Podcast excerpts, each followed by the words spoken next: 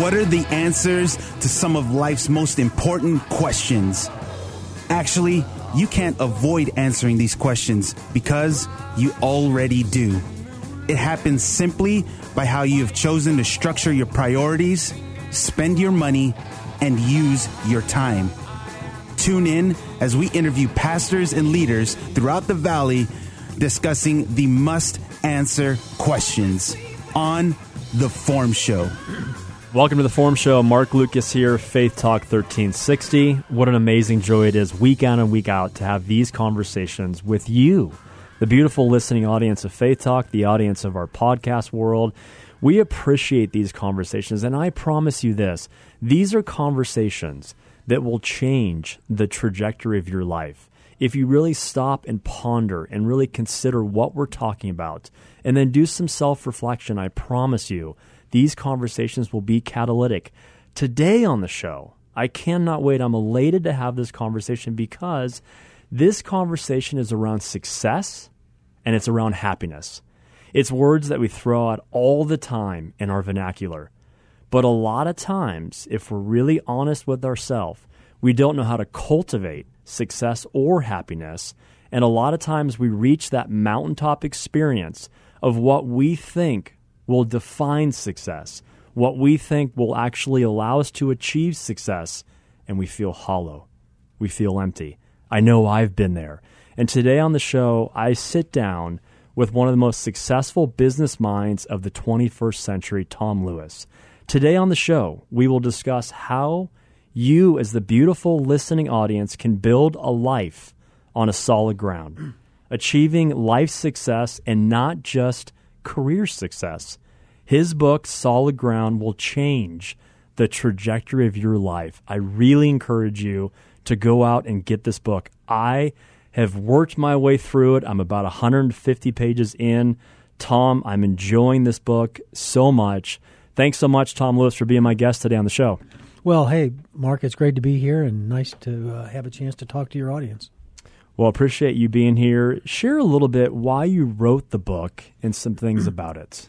Yeah, well, um, you know, I've been a student of success and happiness, I'd say, my whole life. Uh, I've just, those concepts have always uh, appealed to me, and certainly the success part came first.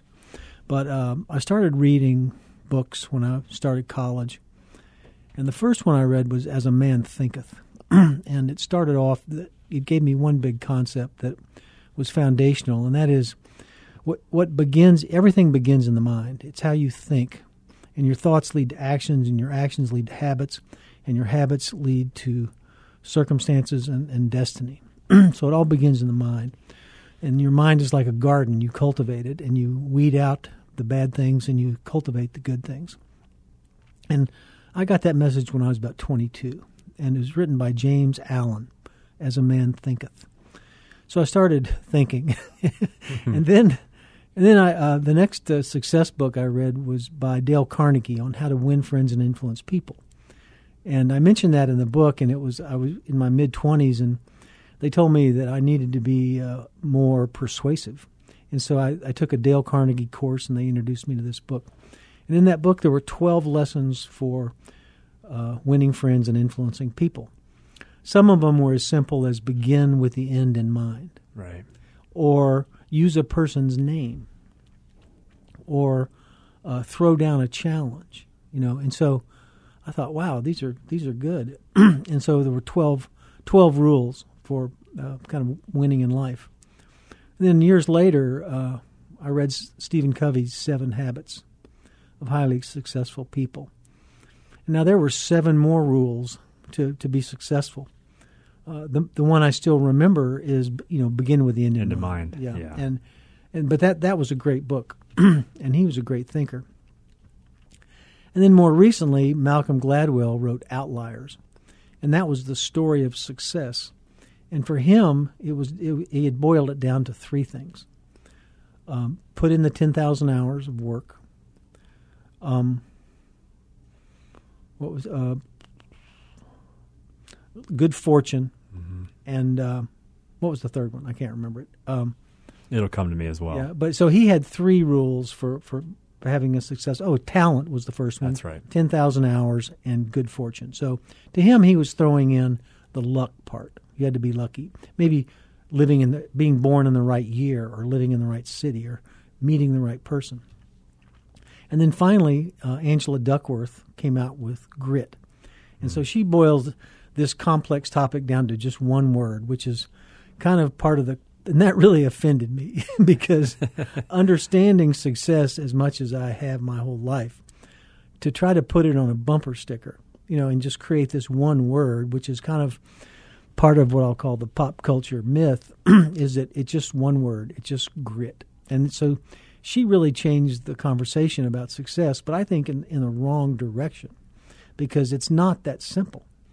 And so I went back, and that's kind of when I began working on this book. And uh, I'd always wanted to write a book about it, but I began to put my, my principles together and kind of build what I thought was a pyramid that what it really took. And you know, Angela Duckworth, I'm sure she's a smart lady. I've never met her, but she's a professor.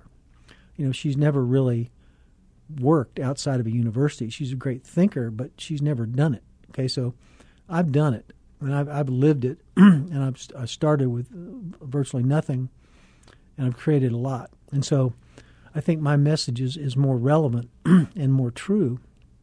And so, so I kind of came up with my own model for success, and that's what Solid Ground is all about.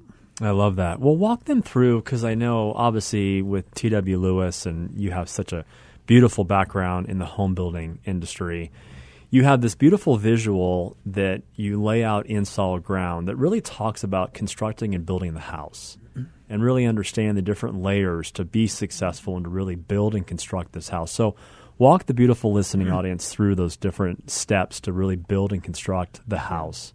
Well, we built about a house a day, about 300 a year hmm. uh, for 20 years. And, uh, you know, we really got it got it right at the in the last ten years, I think. But the the most and we didn't have a lot of customer problems, but the customer problems we had that were just the hardest to solve, and most most of them were impossible to solve, were the were the houses that had bad foundations. and you know where there was some kind of bad soil, and there's a lot of that in Phoenix when we got into the mountainous areas.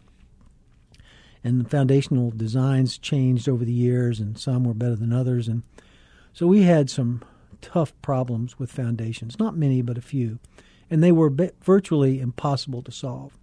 And and the analogy I made was that it created so much pain for the for the homeowner and for the builder, but mainly for the homeowner because they had to live with it every day. And the cracks in the foundation weren't just they didn't stay in the foundation. they cracked the walls, they even cracked the roof.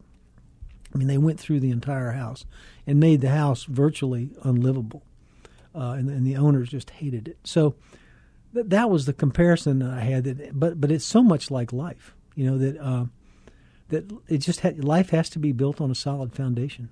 And uh, as a home builder, I saw what happens when it's not. And then, as I say in the book, such is life. You know, and then you look around yourself and you know, I I go back and look at a lot of my high school friends. I talk about some of it in the book. You know, uh, one guy, his name was David Monti, was was a very solid guy. He he he did his homework. He went to class. He had good habits. He ended up going to Yale. He was very bright, and he was a successful lawyer. I had another friend that did whose decisions weren't that good. You know, who made bad choices early in life, and and uh, I heard from him not too long ago, and he was broke and divorced and asking me for money. you know, so I mean, so it it happens. You know that you make bad choices in life, and uh, and so I'm trying to share a message with people about building your life on solid ground, and and you can't. And when you look around today, um, you see so many messages that are so negative or, or, or so against the message that I'm telling people in my book. You know, find your passion, live your dream, do what you love. Everything will work out fine. Be happy. Uh, you know, entertain yourself. Look good. You know, mm-hmm. uh, don't be good. Just look good. You know, uh, I, I, get a kick out of these uh, people that tell that teach you how to write a res- write your resume. You know, in other words, how to how to mislead people into thinking you're better than you really are. You know, I never had a resume in my life. Okay, and I never and I never didn't get a job interview that I interviewed for. So it, it's really about don't don't make yourself look good, be good. Right. So those are just a few thoughts. That's really good. Well, there's so much to unpack in all that. So I think where I'd like to maybe start is when we look at the world's definition of success, with internal success to achieve fulfillment. There's some misnomers in the world. There's some, unfortunately, some paradigm shifts that we think people need to have to truly understand what is success. How do we define it? How do we achieve it? What is internal success? So just kind of walk the listeners through a little bit of that, Tom. well, I'm a big believer in definitions, clear definitions, clear words. Okay. Uh, that's where you begin. And so you can't really talk about success without having a clear definition of that. And and there's a lot of definitions for it. Uh, but the best one that I've heard, and, the, and my definition that I talk about in Solid Ground, is by Earl Nightingale. And uh, Earl Nightingale uh, was a motivational speaker, one of the first ones back uh, right after World War II. I think he was one of he was one of the few survivors of of the USS Arizona in Pearl Harbor. Mm. But anyway, his definition of success is the gradual realization of a worthy ideal. Mm. The gradual realization of a worthy ideal. So I talk a lot in the book about worthy ideals. You know, if I say I want to be the highest paid salesperson in my company, I'm not gonna, I wouldn't call that a worthy ideal.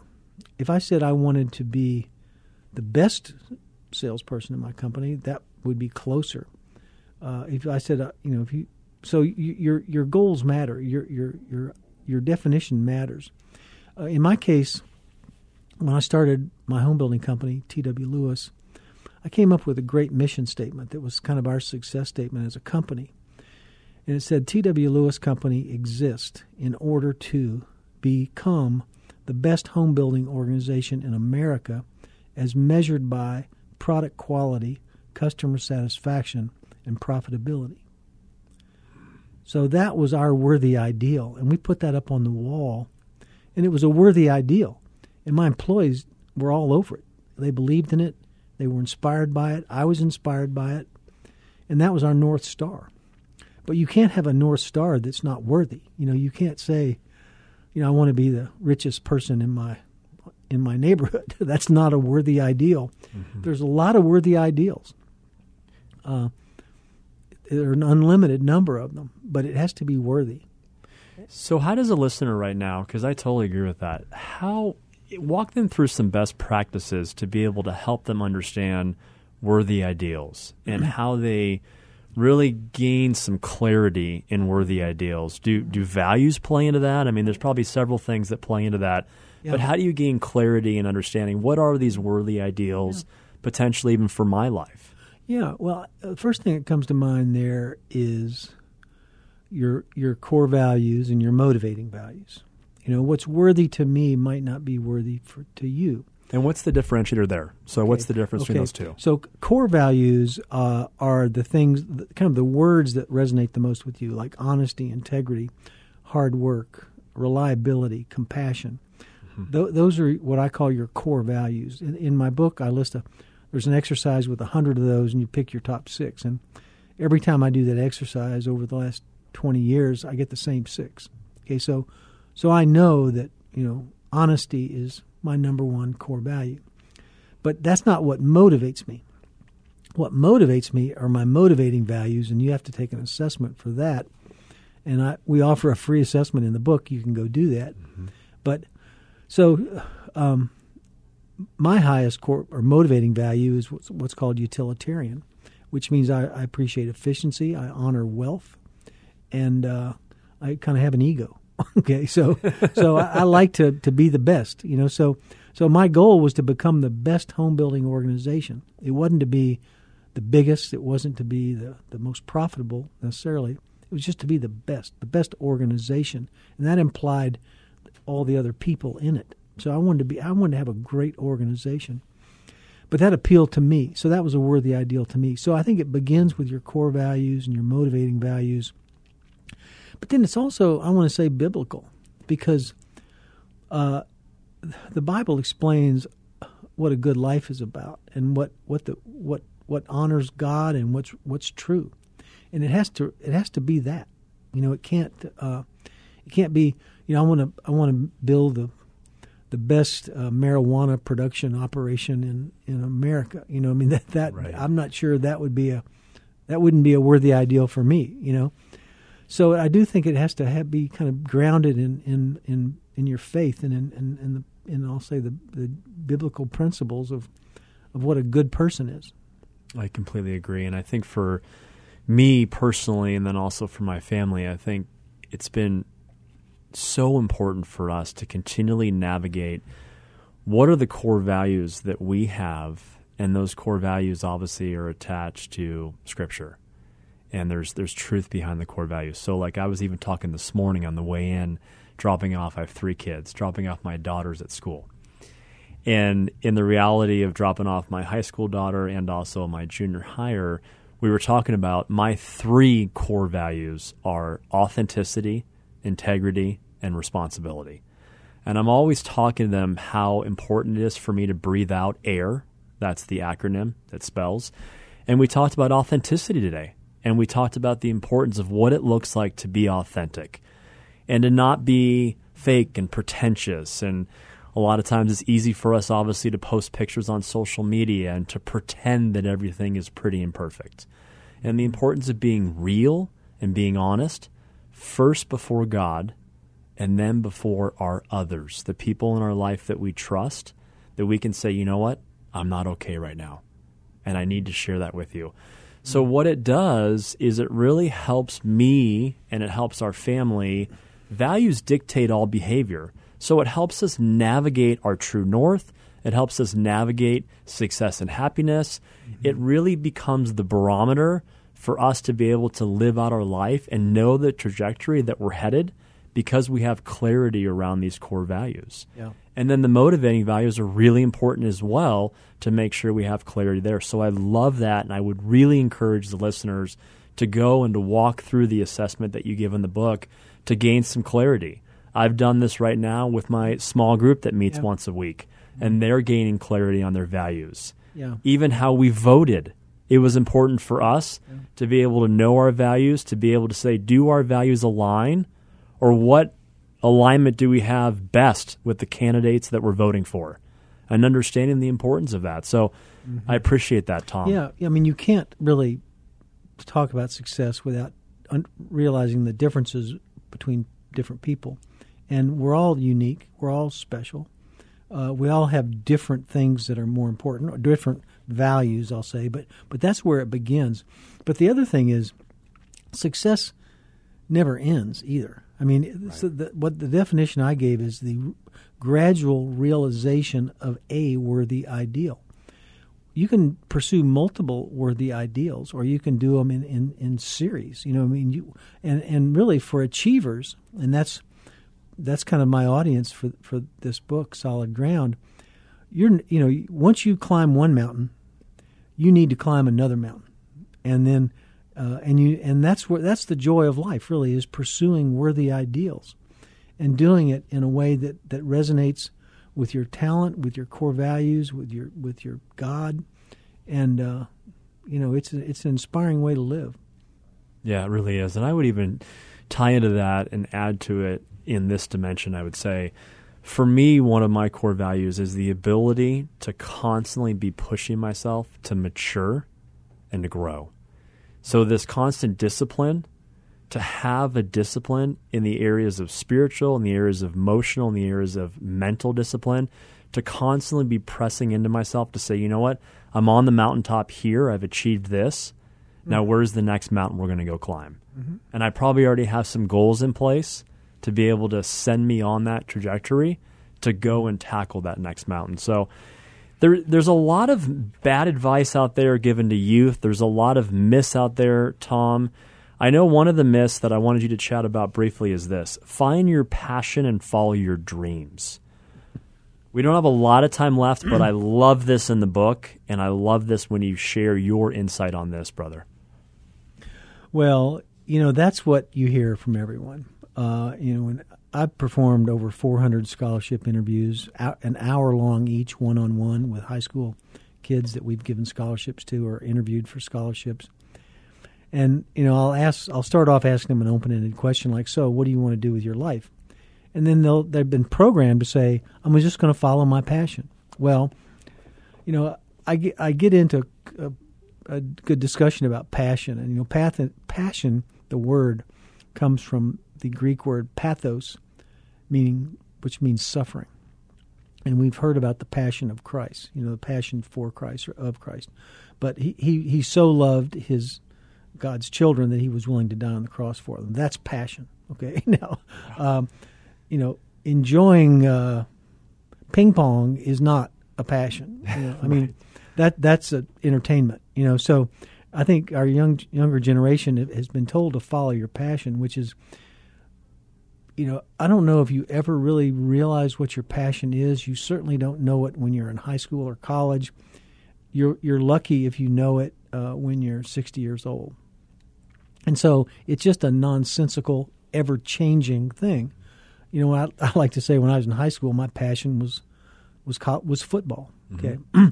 but I'm I'm five nine. I'm not that fast. I'm you know reasonably coordinated, but I don't have the body or the talent or the speed play football. So that was my passion. Okay, so I would have failed miserably had I followed my passion and lived my dream when I was in high school. So instead, it's follow find your talent and follow that. What you're naturally good at with little or no effort. Work on that, build on that, improve on that. And you will have a chance of realizing your potential if you do that. And your talent is kind of not changing. I mean, we all are born with an innate talent. I mean, there's scripture about that where you know the collectively our gifts add up to God's purpose for the world. You know, I, I have certain gifts, you have certain gifts, and together we, we kind of fulfill everything that's needed. So find what that natural gift is. Work on that. That's not going to change when you're 18 or when you're 78. You're going to still have you're going to you know you're going to have some talent, some natural talent and that's what you, you really need to find and build on that, develop that. I use the analogy about Michael Jordan. You know, he had the natural, all the natural talent, but he had to develop it. He had, and he worked harder than anybody. And look what happened. He became the best basketball player ever. So that's just an example of that. But uh, so passion is silly. Dreams are silly. I mean, we all should have dreams, but you know, I mean, that's just not good advice. Yeah, that's so well said. And I've been able to truly take that in and know that at the end of the day, our understanding of our talent, those are the things that allow us to truly build upon those things, the 10,000 hour principle, to be able to perfect that, to be able to refine that, to be able to grow and cultivate that. Mm-hmm. And know that our, our passions are going to change. Talent is not nearly as flexible.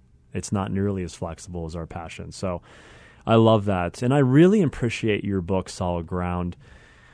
I would encourage all the listeners to go on Amazon and to purchase this book. You've got a forward by Governor Ducey. You've had people speak about the book. The book has really been impactful for me so far. I've already appreciated so many things inside the book, and specifically understanding happiness and success. I think at the end of the day, I always tell people happiness is not felt, it's formed. And you really talk through how we can form and cultivate happiness and a strategy around that. It's not ethereal, it's not elusive. We're not going to be chasing it throughout the rest of our lives. True happiness inside of us is cultivated and formed in the very character and structure of who we are and understanding the very things that make us up mm-hmm. in the way of our talents, in the way of our values.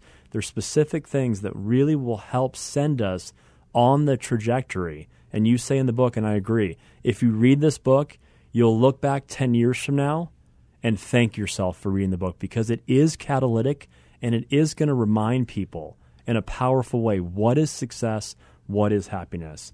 In the short time we have left, just a few moments, some final thoughts you have, Tom, in the next minute or so before we send off? Mm. Yeah, well, uh, you talked about happiness, but you know, I think we have to go back 2,500 years to Aristotle and hear what he had to say because nobody's really beat what he had to say about happiness since then, except with one possible exception, which I'll mention. But he talked about uh, happiness really being a life of virtue, and I think you know uh, it is, and so that's that's a one secret to happiness. But the other one that I want to mention was I read a book uh, years ago from Dennis Prager about happiness is a serious problem. And what he, what I realized there is that there's we are our own worst enemy when it comes to un, unhappiness. So there's ways we can dial it up or dial it down, and you know, think simple things like focusing on ourself, we we become less happy. Focusing on others, we become more happy. So we're responsible for our own happiness, and uh, I, I get into some detail about that in the book. Thank you, Tom. Take care, guys.